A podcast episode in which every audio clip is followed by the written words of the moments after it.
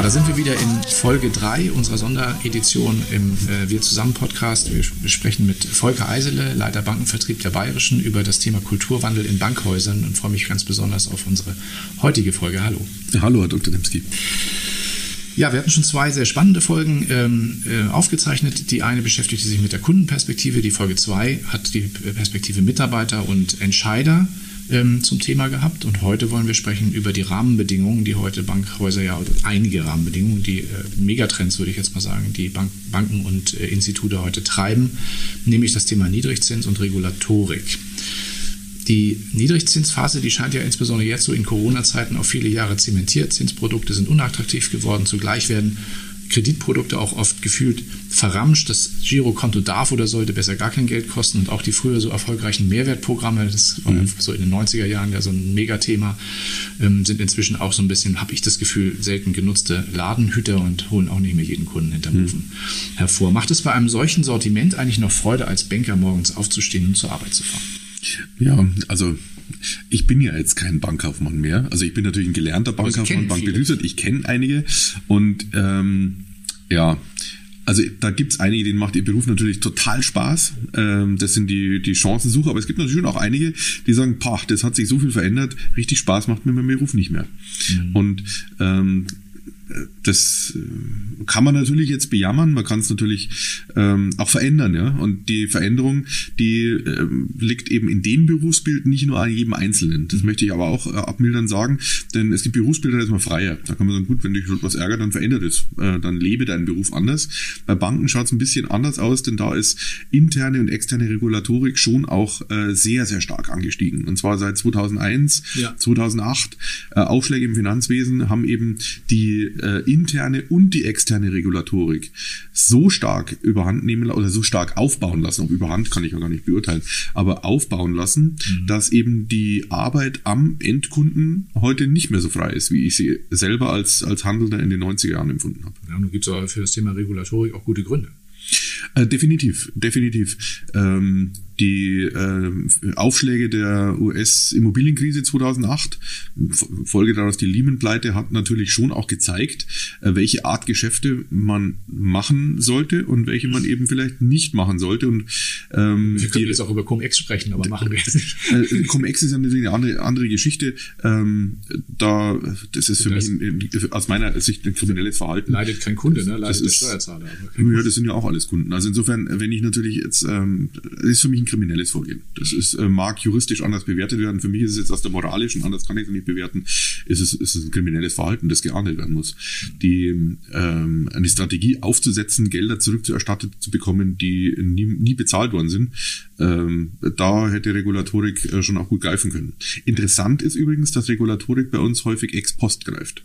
Ja. Also das ist schon auch ein Thema. Wir sprechen über Kulturwandel. Mhm. Wir haben auf dem ähm, äh, Treffen des äh, Bayerischen Bankenverbandes vor zwei Jahren ging es eben äh, sehr, sehr stark ums Thema Regulatorik. Da war auch jemand aus, aus Berlin da, der eben die, mhm. das Thema Regulatorik aus erster Hand, nämlich BaFin, vertrat. Und der hat von den dort, ans, äh, dort sitzenden Vorständen der Banken in und um München schon auch gehört, dass die sich wünschen, dass man eine größere Dynamik äh, und eine größere äh, Vorbetrachtung und eben nicht eine Ex-Post-Betrachtung ähm, äh, ausschließlich in, in der BaFin hat. Das war eine sehr interessante Diskussion, wo ich als Town-Gast sehr dankbar war, dabei zu sein. Mhm. Denn äh, Warum ist diese Ex-Post-Betrachtung so schwierig? Die Ex-Post-Betrachtung hat häufig eine generelle ähm, Antwort, die die gesamte Branche, ob sie das Geschäftsfeld, das jetzt da betrachtet worden ist, überhaupt betreiben oder nicht. Also diese Ex-Post-Betrachtung hat dann einen äh, so eine, so eine Rasenmäherfunktion anschließend äh, zur Folge. Und insofern,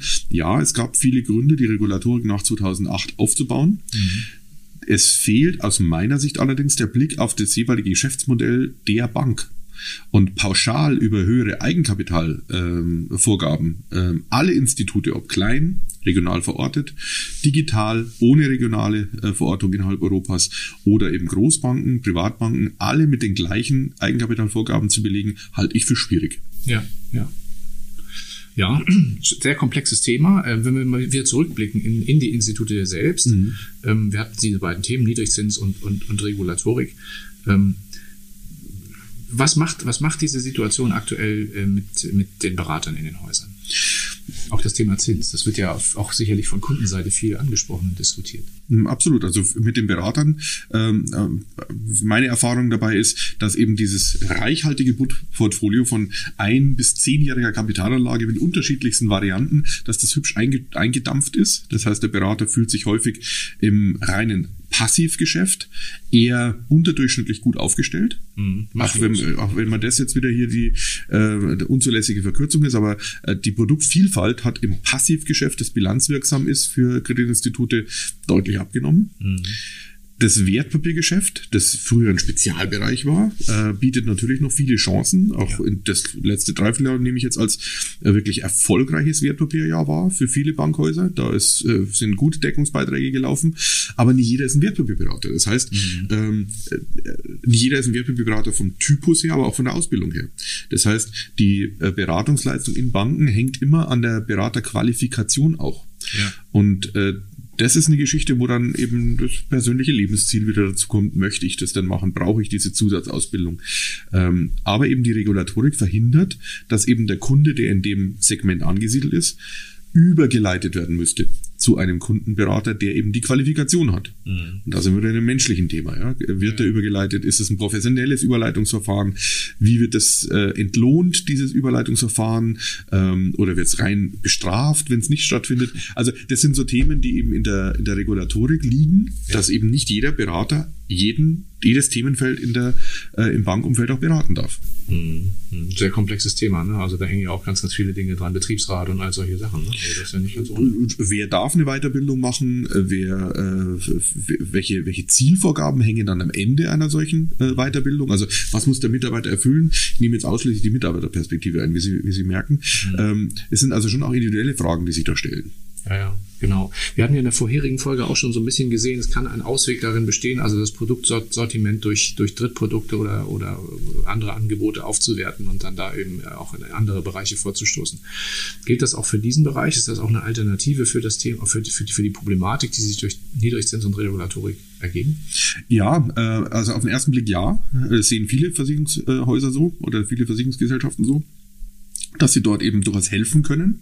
Mhm. Ähm, aus, dem, aus dem Ausweg der Zinsenge äh, über Deckungsbeiträge, die aus Provisionsgewinnen stammen. Ja. Dienstleistungsgewinne, wie es die Banken selber sagen. Ähm, ich will sagen, so ein ganz äh, ausschließlicher Ausweg ist es jetzt äh, auf die lange Ebene nicht, weil die Regulatorik ja auch auf die Versicherungen greift. Mhm. Und wenn wir jetzt über das Thema Provisionsverbot sprechen, heute Gott sei Dank nicht mehr ganz so laut gehört, aber im Koalitionsvertrag ähm, sind solche äh, Themen auch wieder mal auf, ähm, ans Tageslicht getreten, ähm, müssen wir uns eben insgesamt im Geschäftsmodell überlegen. Und das Thema Honorarberatung mhm. ist heute in ähm, Instituten, ein, zwei Institute, die haben sich das auf die Fahne geschrieben, ja, also auch da wieder eine sehr heterogene Landschaft. Ja. Aber das Thema Honorarberatung in Banken ähm, ist für mich eine äh, stille Reserve, die dort äh, zur Verfügung steht, die mit der Regulatorik total harmoniert, ja.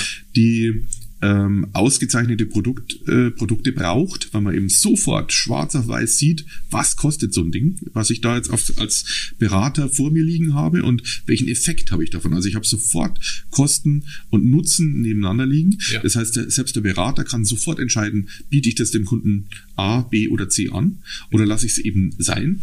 Also es bietet äh, sehr, sehr viele Chancen und dieses Thema ist jetzt für mich ein Ausweg aus der Regulatorik. Also die Regulatorik kommt auf der Zinsebene, auf der Eigenkapitalvorgabeebene, äh, ähm, auf der Bonitätsvorgabeebene und im Kreditbereich, in dem Thema Wertpapierhandelsgesetz ist der Kunde geeignet mhm. und so weiter und so fort. Und ein Ausweg aus, diesen, aus diesem Dilemma könnte die Honorarberatung sein, ähm, weil sie eben die Kennzahlen, die all mit diesem regulatorischen Aufwand will ja, will Staat ja nur dem Kunden zeigen, macht Sinn, was du tust. Ja. Mehr steckt da gar nicht dahinter. Und das könnte man eben damit lösen. Ja, und, das setzt aber natürlich auch nochmal einen starken Kulturwandel äh, voraus. Ne? Also äh, einem Kunden sich nicht nur das Produkt zu verkaufen, sondern auch die eigene Leistung ist ja nochmal was ganz anderes. Damit tut sich ja auch der Versicherungsbereich nicht gerade leicht. Ja, den, der Versicherungsbereich tut sich damit nicht leicht, ja, das ist richtig. Gibt es einige Berater, die das seit vielen Jahren gut machen. Ja. ja die haben sich aber auch aktiv dafür entschieden und haben auch den, sind auch der Typus. Wenn ich mir die Berater jetzt aber anschaue, und ich selber komme ja aus der Bank. Ja. Dann hat es, und das ist für mich das, das Faszinierende in dieser Situation, Berater Meier oder Beraterin Meier ist bis zum 30.03. Beraterin, Wertpapierberaterin in der Bank. Mhm. Ab 1.04. ist sie selbstständige Finanzdienstleisterin und hat gar kein Problem, oder Finanzdienstleister, und hat gar kein Problem, die Beratungsleistung mit einem Honorar zu versehen. Mhm. Und deswegen sage ich, der Weg ist im Versicherungsgeschäft relativ so, weit. Einfacher im Bankgeschäft. Absolut, okay. absolut. Also das erlebe ich jetzt. Ich bin seit 20 Jahren im Bankgeschäft, äh, im Versicherungsgeschäft. Und seit 20 Jahren erlebe ich jedes Jahr viele, die aus der Bank ausscheiden und sich im Thema Finanzdienstleistungsvermittlung selbstständig machen. Mhm. Und die arbeiten nahezu ausnahmslos auf Honorarbasis. Und deswegen sage ich, warum kann das jemand, der sich selbstständig macht in dem Bereich, leichter eine logische Sekunde, nachdem er den Stift in der Bank weggeworfen hat, ja. leicht oder leichter, ja, auf alle Fälle macht es oder macht sie es. Mhm. Und in der logischen Sekunde der Beschäftigung funktioniert es nicht. Also was ist der Hintergrund? Dass das eben ähm, in der Honorarberatung danach geht. Ja. Die Konzepte, wie ich mich entlohnen lasse, sind ja vielfältig. Die, die ich bei Ex-Bankern häufig feststelle, sind die, dass sie sich einfach eine Pauschale aufs verwaltete Vermögen nehmen, ja. Ob das ein halbes Prozent ist, ein Prozent ist, weil das ist so viel, ist vielschichtig wie die Menschen, ja. Aber da geht es durchaus und das ist gar kein Problem. Mhm. Spannend. Dann vielleicht hilft ja auch die Politik an der Stelle, das ein bisschen zu beschleunigen. Ich weiß mhm. nicht ganz genau, wie, wie wahrscheinlich dieses vermeintliche Schreckgespenst ist, dass ja mhm. im Koalitionsvertrag nicht ganz äh, so deutlich aufgetreten ist, aber dass aber die Fraktionen Grün und Linke ja auch Teile der SPD immer weiter fordern, nämlich den, den, den, den Ab, also den, die, den, den Abschied von der, von der Provisionsvergütung. Ja. Im Versicherungsbereich, wenn ich das nur einflechten darf, habe ich großen Respekt davor. Ja. Im Bankbereich sehe ich das als echt offene Tür. Mhm. Also das bietet eine echte Chance, gerade für das Klientel, das Banken in der Depotberatung oder in der Kreditberatung ohnehin im Fokus haben. Ja. Also das ist nicht das Klientel des Retail-Kunden. Da äh, werden wir dieselben Themen haben, wie wir es im Versicherungsaußendienst haben. Ja? Ähm, aber in den Private Banking-Kunden, in den Vermögensberatungskunden, in der Idealkundenebene oder in der, in der Aktivkundenebene sehe ich überhaupt keine. Das ist ja auch die Klientel, die auch freie Honorarberater ähm, ja. frequentieren. Das ist ja, ganz klar. Und wenn wir jetzt, äh, Sie sind äh, Geschäftsmann, Sie sind Bilanzierender und äh, wenn Ihnen jetzt der Kredit, den Sie nehmen, ähm, 5.486 Euro kostet mhm. und das wird jetzt über die Jahre verteilt, dann haben Sie steuerlich davon gar nichts. Ja. In dem Moment, wo Sie eine Rechnung kriegen über den Betrag, Sie, äh, können Sie sofort ansetzen. Richtig. Und insofern haben Sie dann, also es gibt echte Vorteile dafür ähm, auf beiden Bereichen. Im Aktivbereich zugegebenermaßen noch ein bisschen mehr. Ja. Aber ähm, darum sage ich, da breche ich eine echte, äh, echte Lanze dafür. Mhm. Im Bankvertrieb ist das eine der Möglichkeiten, einen Freischlag hinzubringen. Mhm. Es gibt ja auch, sagen wir man kann ja auch über, über die Landesgrenzen hin, hinwegschauen. Ne? In den Niederlanden und in, in Großbritannien ist, das mhm. ja, ist der Schritt ja vollzogen worden, ne? mit ja. dem Abschied von der vom Provisionsvertrieb. Äh, hatte da, was hatte das ähnliche Auswirkungen da? Wissen Sie das? Ach, ich, mit dem Beispiel bin ich nicht ganz so glücklich, weil das wünsche ich mir für Deutschland nicht. Also mhm. die Zahlen, die ich aus England kenne, kenne, heißt, dass ungefähr 80 Prozent der Bevölkerung von Finanzdienstleistungsberatung ausgeschlossen sind. Das ist die Angst. Und das wünsche ich mir nicht. Ja. Äh, es wird natürlich, das muss man Geschäftsmann, ähm, ähm, muss man, ist übrig, eine Bank ist ein Geschäftsmann, ja, ist Kaufmannsladen. Und da wird es Kunden geben, wo einfach die Beratung zu aufwendig ist, sie in Euros zu bewerten, weil der Kunde wird diese Beratung nicht bezahlen. Nur sagen muss ich ihm das, dass er gerade im Moment so viel Aufwand macht, dass das diese und jene Rechnung ausmachen würde. Ein Friseur ähm, berechnet ja auch seine Leistung konkret am Tun. Warum soll das eine Bank nicht können? Ich glaube, dass es in der Bank aber ein großes Klientel gibt, die das sogar als Vorteil empfinden werden. Mhm. Ähm, aber die Frage ist, ob der Kunde sich das dann tatsächlich leisten kann oder ob alle Kunden sich das leisten können. Ne? So. Gut, alle muss man nie an Bord haben, aber ich sage jetzt einmal, 80 Prozent würde ich ungern verlieren in ja. Deutschland. Aber dass es zwischen 10 und 20 Prozent gibt, die dann eben auf Bankberatung verzichten. Heute verzichten das ja, ja jetzt auch schon. Heute verzichten ja viel mehr auf Bankberatung. Wenn wir uns anschauen, wer alles äh, nicht mehr in die Filiale geht, sind wir ja weit weg davon. Also es geht eher darum, den Berater mitzunehmen, weil der Berater natürlich oder die Beraterin natürlich die Befürchtung hat, mhm. wenn da plötzlich ein Euro-Wert steht. Ist meine Beratung wirklich so wertvoll, dass der Kunde es bezahlen wird? Und ich mache Mut. Ja, die Beratung ist wertvoll. Die mhm. Ausbildung ist umfangreich. Die Beratungsqualität ist grundsätzlich hoch. Mhm. Ähm, wir haben eine hoch, viele Instanzen in der Beratung. Wir müssen steuerlich müssen wir uns auskennen. Wir müssen uns mit dem Werbebehandlungsgesetz auskennen. Wir müssen auf der Aktivseite. Also es ist ein großes, breites Wissen. Das muss auch bezahlt werden. Aber die Selbstkritik der Berater und Beraterinnen, eigentlich Thema von unserem äh, letzten Podcast, ja. ist dort natürlich echt gechallenged. Ja. ist meine Beratung dieser Wert wert? Ist das Wert tatsächlich wert, wenn tatsächlich ein Wert da drauf steht? Ganz genau.